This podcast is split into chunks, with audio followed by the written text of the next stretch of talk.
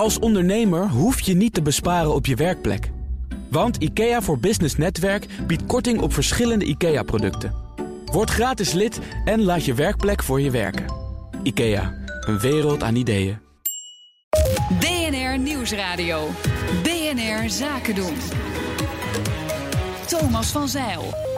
De beroepsorganisatie van accountants is niet te spreken over de werkwijze van de AFM en pleit voor een nieuwe manier van toezicht houden. Bestuursvoorzitters zijn vaak ontslagen vanwege integriteitskwesties. En ING lijkt de overname van de Commerzbank serieus te onderzoeken. Dat en meer bespreken we in het boardroom panel vandaag bestaande uit Kees Kools, hoogleraar Corporate Finance en Governance aan de Tilburg University. Jeroen Verkouteren, specialist op het gebied van overnames en fusies van Instrument Corporate Finance. En mijn zakenpartner is Annemieke Robeek, commissaris bij onder andere ABN AMRO en hoogleraar strategie en transformatiemanagement aan Nijrode. Welkom. Dag. Dank je. Als er één beroepsgroep is die in dit panel vaak besproken is, nou twee eigenlijk, bankiers en toch ook accountants, dan zijn het die twee dus. Uh, en dan is er een uh, beroepsvereniging, de Nederlandse beroepsorganisatie van accountants, met een voorzitter, Marco van der Vechten, en die zegt: het toezicht op accountants moet eigenlijk op de schop. Uh, Kees Kools, kun je uitleggen wat hij wil? Nou, ik heb het is wel apart. Um, uh, wat je niet vaak meemaakt is dat een organisatie of een sector zegt dat ze meer controle willen hebben. Dat er intensiever toezicht uh, moet komen. Dus toen dat las, dacht ik van hè. Uh, de essentie is volgens mij dat ze dat op dit moment de AFM die dat toezicht uitvoert, één keer in het drie jaar uh, rapporteert. Ja. En zij willen dat het voortaan per jaar gebeurt. En de reden is dat als je het één keer in de drie jaar doet, dan kom je, komt zo'n toezichthouder dus ook met cijfers die drie jaar oud zijn, of twee jaar oud of één jaar oud. En dan het gaat inmiddels zo goed met de sector ja, dat het daar graag het is inmiddels, van inmiddels gaat inmiddels veel, veel beter dan drie jaar geleden. Dus het is eigenlijk achterhaald. Nou ja, dat kun je natuurlijk alleen maar zeggen als je zeker weet dat het ook echt beter gaat. Want als het dadelijk zou gaan gebeuren en er wordt dan elk jaar gerapporteerd, ja, dan zullen we wel zien of het inderdaad per jaar beter gaat. Maar goed, het, er blijkt enig vertrouwen uit, want hij zegt: kom eigenlijk maar op. Ja. Uh, leg ons wat vaker langs de lat. En dat zegt hij misschien ook omdat die accountants heel erg goed in de gaten worden gehouden, Annemiek, door de minister, mhm. door een commissie, een onafhankelijke commissie die onderzoek doet. Waardoor het beeld in ieder geval ontstaat: er moet daar van alles gebeuren en het gaat niet snel genoeg. Ja, aan de andere kant, ik, denk, ik heb er dubbel naar gekeken en ik denk dat Kees dat ook gedaan heeft. Um, aan de ene kant uh, denk je, ja, het is ook uh, zinvol, omdat er steeds meer en actuelere, grotere thema's ook uh, met de accountants besproken worden, ook vanuit de bank en vanuit de toezichthouders. En ik kan me voorstellen dat je dan ook zegt, nou, kom maar kijken, want wij, wij verbeteren ons echt. Aan de andere kant heb ik er ook naar gekeken als een soort preemptive strike, want de AFM kan dit helemaal niet aan. Ja, dat sowieso niet, nee. Dus je, je doet een voorstel in de wetenschap dat het er eigenlijk gewoon niet in dat zit. Denk ik. Maar dat is een capaciteitsprobleem. Mm. Ja, kan je ook afvragen hoe zinvol is het? Hè? Uh, ik denk dat drie jaar inderdaad best wel lang is, zeker als het alleen maar terugkijken is. Ik denk dat het veel slimmer zou zijn om te zeggen van wij willen een, uh, een, een, meer dan geregelde conversatie hebben over echt de actuele thema's. Met? En hoe, nou ja, tussen AFM en uh, bijvoorbeeld de, um, de accountants. Om te zeggen welke grote thema's komen echt naar voren en waar gaan we aandacht aan besteden. En dat gaat over bedrijven heen. Jeroen, jij beaamt eigenlijk wat Annemiek zegt? Ja, en ik denk dat het ook een beetje te maken heeft dat de accountants wel eens bewust zijn dat de afgelopen jaren is de wetgeving ook behoorlijk uh, strenger geworden voor hun. En ze willen ook laten zien dat ze zijn meegegaan in dat verhaal. Precies. En uh, ik denk dat dat ook een belangrijke reden voor hun is. Aan de andere kant, uh, een paar maanden geleden hebben we in een boardroom panel hier nog over gehad. ik zei het al, hè? Ja, ja, ja toen hebben we het er nog over gehad. En over dat heel veel accountants steeds meer hun samen, of zeg maar een goedkeurende verklaringen of opdrachten teruggeven omdat zij niet meer kunnen uh, voldoen aan die uh, strengere wetgeving. Dus het clubje van accountants die zeg maar ook echt jaarrekeningen kunnen controleren, wordt steeds kleiner. Voor ja. beursgenoteerde ondernemingen dan. Nou, kijk, maar wat wat ik nog het meest bizarre vond aan, dit, uh, aan het argument van we willen het vertaal jaarlijks hebben, dat wij worden gecontroleerd als, als accountants, omdat het anders ver, verouderd is. Het makkelijkste wat de AFM kan doen is gewoon zeggen van oké, we blijven, maar we blijven wel één keer in de drie jaar rapporteren. Maar in het rapport zullen we aangeven welke gevallen van drie jaar geleden zijn, twee jaar geleden. Dan kunnen ze in het rapport zelf per drie jaar in het rapport aangeven of het over die, over die periode uh, uh, verbeterd is of nee, deze, deze voorzitter dat is ineens meteen opgelost. Deze voorzitter zegt nou juist van oké okay, Jeroen, jij mag toch. Ja. ja nee, wat, let, wat let dan de accountsvereniging zelf niet om te zeggen van nou dan stellen wij zelf een onafhankelijke commissie in en dan gaan wij daar uh, nou, Dat ja, zou maar dan keuren dan ze krijg je toch toezicht zichzelf. over toezicht. Ja, nee, Nee, dat, klopt wel. Dat klopt wel. Ja. Maar goed, als je daar echt zoveel moeite mee hebt, dat Ja. je in ieder geval daar ook in meegaat. Nee, maar dan wordt het echt, dan krijg je toezicht op toezicht en Ja, dan wordt nee, dat dat wordt een drama. nadeel, ja. Nee, er is, je moet het echt in één club, eh, één club geven die, als het goed is, ook echt onafhankelijk is enzovoort enzovoort. Maar ja, wat ik al zei, ze kunnen het gewoon eh, rapporteren of het verbeterd is of niet. En overigens, vorig jaar tegelijkertijd in dezelfde week dat ehm ja, wij met het laatste rapport kwam. Eh, kwam ook de monitoringcommissie accountancy naar buiten. Eh, en meteen heeft toen ehm, de minister van Financiën gezegd... we moeten strenger gaan controleren. En die commissie die heeft zich wel gebaseerd... niet alleen op wat er drie jaar, vier jaar, vijf jaar geleden was gebeurd... maar althans een paar Ja. maanden daarvoor. En die zei ook, eh, maar ja, wat meestal wordt gezegd... nee, het gaat een stuk beter, maar nog lang niet goed genoeg. Ja, maar aan de andere kant, weet je, ik wil ook wel kijken proces. naar die, die nieuwe thema's. Hè, zoals bijvoorbeeld Ja. de MeToo en integriteit. En wat we natuurlijk ook gezien hebben met eh, de, de fraudes en de witwassen. Er zijn nogal grote thema's die voorheen natuurlijk ook wel bekeken moesten worden. Maar die hebben wel veel meer publieke aandacht gekregen. Dus ik denk dat ehm, in die zin ook de agenda eh, van de accountants ook echt veranderd is. En dat we dat ook vanuit de bedrijven heel erg stimuleren. Over die integriteitskwesties komen we nog wat uitgebreider te spreken. Ik wil toch nog eventjes naar eh, alle commissies die zich eh, over elkaar buigen. En over de minister die zegt er moeten grotere veranderingen plaatsvinden. Geen enkel taboe. Hè. Volgens mij was dat ook een van de uitgangspunten. Alles moet ter tafel komen. Nu zegt deze voorzitter in het FD.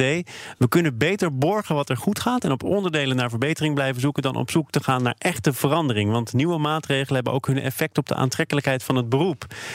Daaruit klinkt dan toch een bepaalde voorzichtigheid door. En niet van we moeten alles bespreekbaar maken en desnoods alles anders gaan organiseren. Snap jij die terughoudendheid?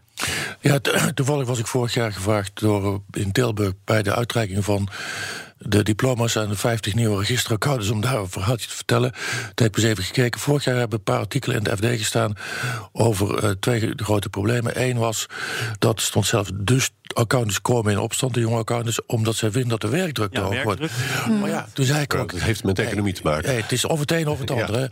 Of je wilt straks een half miljoen verdienen, of vier ton of drie ton, maar dan moet je wel 60 uur werken. Maar je kunt niet 40 uur gaan Nee. werken en dan nog steeds.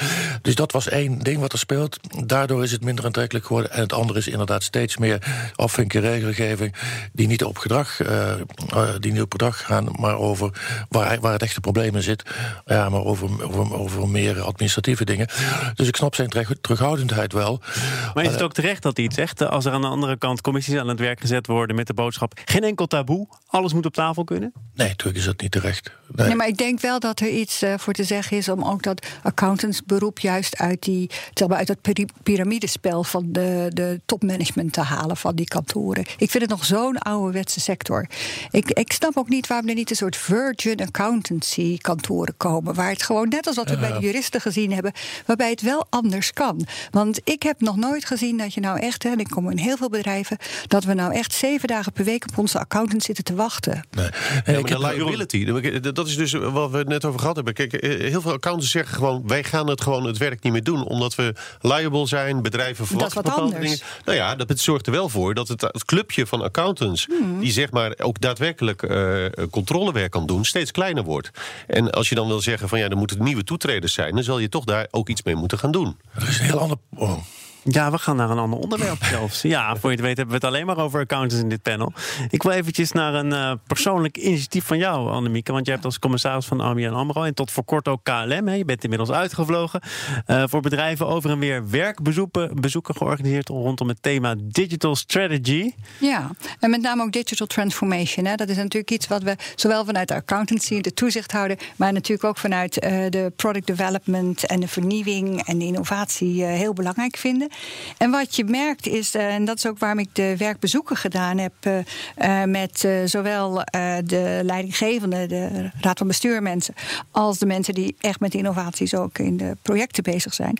En dat uit te wisselen is omdat heel veel, weliswaar door adviseurs aanbevolen kan worden. Maar het is vele malen interessanter om ehm, de, de spanning eigenlijk te voelen van zowel een ABN AMRO als een, een KLM. Van waarom krijgen we soms ondanks dat we heel veel dingen goed doen, krijgen we toch niet bijvoorbeeld ehm, het commitment helemaal vanuit de business lines. Omdat ze het niet begrijpen. Nee, niet omdat ze niet begrijpen, maar omdat ook daar natuurlijk onze structuur heel erg nog op die, ehm, op die business line zit. En ik denk juist dat bij die digital strategies eh, heel veel van elkaar geleerd kan worden. We zien ook hè, dat ABN AMRO die eh, eh, had gisteren een heel mooi voorbeeld van wat ze met de Rotterdamse haven doen. Hè, een soort blockchain, maar dan met de Notree doen. En met andere bedrijven, ook met de Samsung. Maar, en hoe dat dan eigenlijk weer heel goed aansluit bij de, ehm, eh, de cargo-strategie Maar van gaat de KLM. keuken eigenlijk wel open als je die werkbezoeken organiseert? Ja, ja helemaal. Helemaal open. Ja. En dat maakt het juist zo interessant, want dat doet een adviseur niet. En ik vind dus dat we als commissarissen daar wel die verbindende schakel kunnen zijn. We kunnen de keukens openzetten, we kunnen vertrouwde omgeving maken. Maar er komt heel veel over en weer en men begrijpt elkaar. En zien, je ziet gewoon dat er nieuwe verbanden gemaakt Word je net worden. zo geestdriftig als Annemieke? Nou ja, eh, toevallig, ik, ik heb een cliënt die zit in de digitaliserings eh, van de customer care eh, trajecten. Oh, en ja. zo'n adviseur, maar, maar dat Een eigenlijk. adviseur. Ja, ja, nee, helemaal goed. Maar eh, even voor de duidelijkheid, die doet ook implementatie. Maar de, de grap is dat, dat zij ook merken bij de Vodafones van deze wereld en de KLM's, et cetera, dat daar een gigantische behoefte aan is. En eh, ook vanuit het management wel gedragen wordt, maar dat soms wel eh, de lijn eronder Precies. het lastig vindt. Omdat, nou, ja, een voorbeeld, eh, als jij een eh, eh, 300 man in een callcenter hebt zitten en je kan door digitalisering daar 100 man weghalen Ja. via chatbots, et cetera. Dat, dat dan zo'n manager ook wel zegt: ja, maar wacht eens even, wat betekent dat dan voor mijn positie? Dus daar, daar zit zo'n. Maar het kan heel veel toevoegen. Want ook de mensen zelf die, eh, eh, die daar zitten als call agent, die kunnen eh, beter werk doen. Die kunnen leuker werk doen. In plaats van te checken of jouw abonnementje klopt, kunnen ze ook eh, eh, jou iets verkopen. BNR Nieuwsradio. BNR Zaken doen. Te gast is het boardroom panel bestaande uit Kees Kools, hoogleraar Corporate Finance and Governance aan de Tilburg University. Jeroen Verkouteren, specialist op het gebied van overnames en fusies, verbonden aan Introman Corporate Finance. En mijn zakenpartner is Annemieke Robeek, commissaris bij onder andere ABN AMRO en hoogleraar strategie en transformatiemanagement aan Nijenrode. En we gaan het hebben over het merendeel van de topbestuurders, want eh, als het dan tot een ontslag kwam, dan kwam dat vaak door... eh, het feit dat er een eh gesjoemeld was of eh, dat er sprake was van omkoping, seksuele intimidatie, fraude, blijkt uit een jaarlijks onderzoek van PwC onder 2500 grootst genoteerde beursgenoteerde bedrijven. Kees, ehm, dat klinkt als een eh opzienbarende conclusie, maar voor jou moet dat niet zo zijn. Nou ja, ik, ehm, lang geleden heb ik een boekje geschreven... Controles, goed vertrouwen en beter. Het was gebaseerd op eh, de oorzaken van de grote schandalen... rondom de eerwisseling, dus Ahold, en WorldCom enzovoort. Wat daar nou echt, de echte oorzaken waren. En in de top drie of top één geloof ik zelf stond... narcistische zonnekoningen. Eh, het is, eh, ja, de mensen die aan de top staan hebben wat extra eh, narcisme, hebben wat extra eigendunk enzovoort. Eh, dus daar is de kans ook veel groter. Die mensen zijn zeer getalenteerd en zeer charismatisch en zijn ook nog eens keer eens de baas. Nou, dat kun je natuurlijk op allerlei niveaus hebben, dit soort baasjes, zal ik maar zeggen. Ja, en dat vergroot enorm de kans daarop. Dat is één. En het Leidt tot wangedrag. ja, ja, dat leidt tot dit soort frauduleus gedrag, zoemelen, op allerlei manieren geen integriteit. En het andere is, misschien dat je dat bedoelde vorig jaar met, eh, eh, met twee dames van eh, Dilemma Assist, Brigitte Lange en Ingrid de Jong, hebben we meer dan 200 eh, secretaresses van bestuurders en CEO's geënquêteerd naar integriteitsproblemen die zij zien. Het boekje heet The Secret Power in the Office, want zij zien en er hoort natuurlijk heel veel. En daar bleek ook dat 49 of 48 procent te maken had gehad afgelopen jaar met, met serieuze integriteitsproblemen. En ik geloof Nou, een, van, een van de zaken waar het om ging was volgens mij dat er iemand ook werd gevraagd om een privéfeest voor de Ja, grote baas te organiseren. Dat, dat, dat, oh, niet verstandig, toch? Mag niet. Mag en, niet. dit, en dit, was, dit was dan nog een Mag voorbeeld wat werd genoemd zeg maar, in een interview door een van de geënquêteerden. Maar eh, er waren veel ernstigere, ernstigere problemen. En wat is, toch het, het, fun- wat is het fundament van elke klassieke organisatie? En dat is ook tegelijkertijd het probleem. Een baas, hiërarchie. Hiërarchie betekent dus, ja, eh, daar zijn. Ja, daar zijn- machtsongelijkheid. daar zijn, organisa daar zijn organisaties op gebaseerd, dat is de essentie. En tegelijkertijd is dat ook heel, is dat ook heel gevaarlijk. Dus en ja, wordt er weggekeken en wordt het niet eh, bespreekbaar gemaakt. En ik denk dat dat toch wel de kracht Angst. is van de afgelopen eh, tijd. Dat veel onbespreekbare onderwerpen, MeToo, maar ook eh fraudeleus gedrag of eh, het witwassen, dat er gewoon toch veel meer mogelijkheden gekomen zijn om het wel naar boven te brengen. Ja.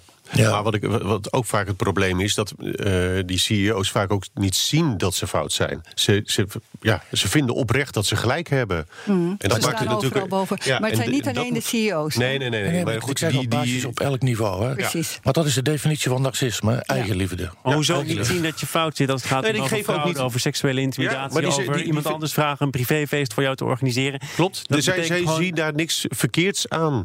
En ze, eh, veel van die eh, eh, mensen verdedigen zich ook. Vaak mannen uiteraard, maar die verdedigen zich gewoon. Van ja, nee, maar ik heb toch niks fouts gedaan? Nee, ja, dat, zat, dat, dat kon. Nee. Of dat, dat, dat, Dat, dat, prima. Je, je kunt het ze bij, of je kunt ze bijna niet kwalijk nemen. In die zin dat ze het inderdaad niet zien. Hè? Nee, klopt. Dat Maar is die mentaliteitsverandering, die, eh, die komt er wel, vind ik. De afgelopen Dus jij zegt eigenlijk, die mensen hebben een aandoening. Want dat wordt ook Ja. vaak gezegd, ja, als mensen ziek zijn of ze zijn psychologisch in de war, dan kan je het ze niet kwalijk nemen. Ja, Ja, zo, zo.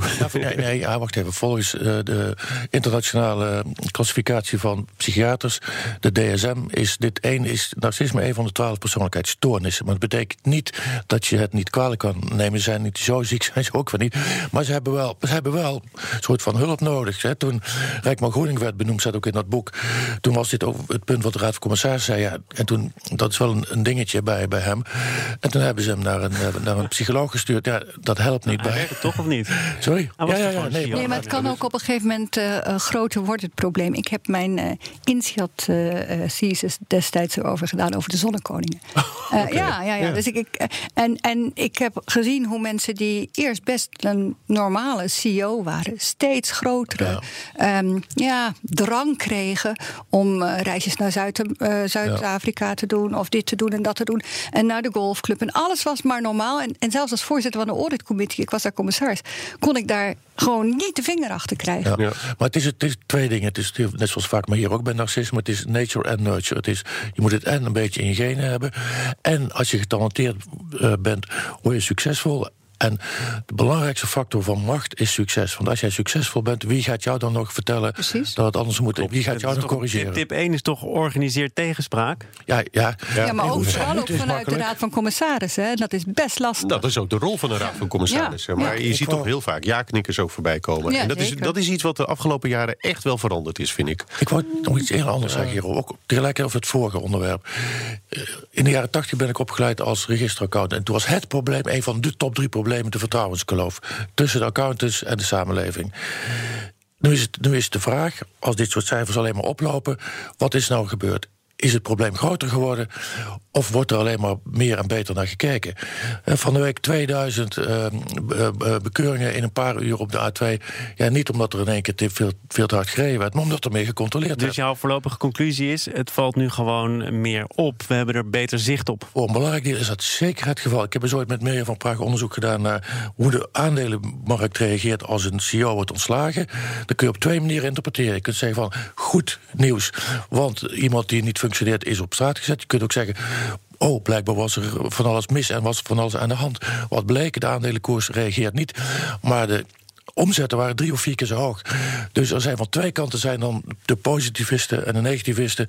Dus daar wordt wel op gereageerd, maar je weet dus niet wat het is. Is het nou goed nieuws of slecht nieuws als er meer, meer criminaliteit wordt opgespeeld? Het laatste nieuws dat wij in dit panel gaan bespreken is dat uh, er toch nog weer een serieuze kans is, of althans een serieus onderzoek is, naar een overname van de Commerzbank door ING.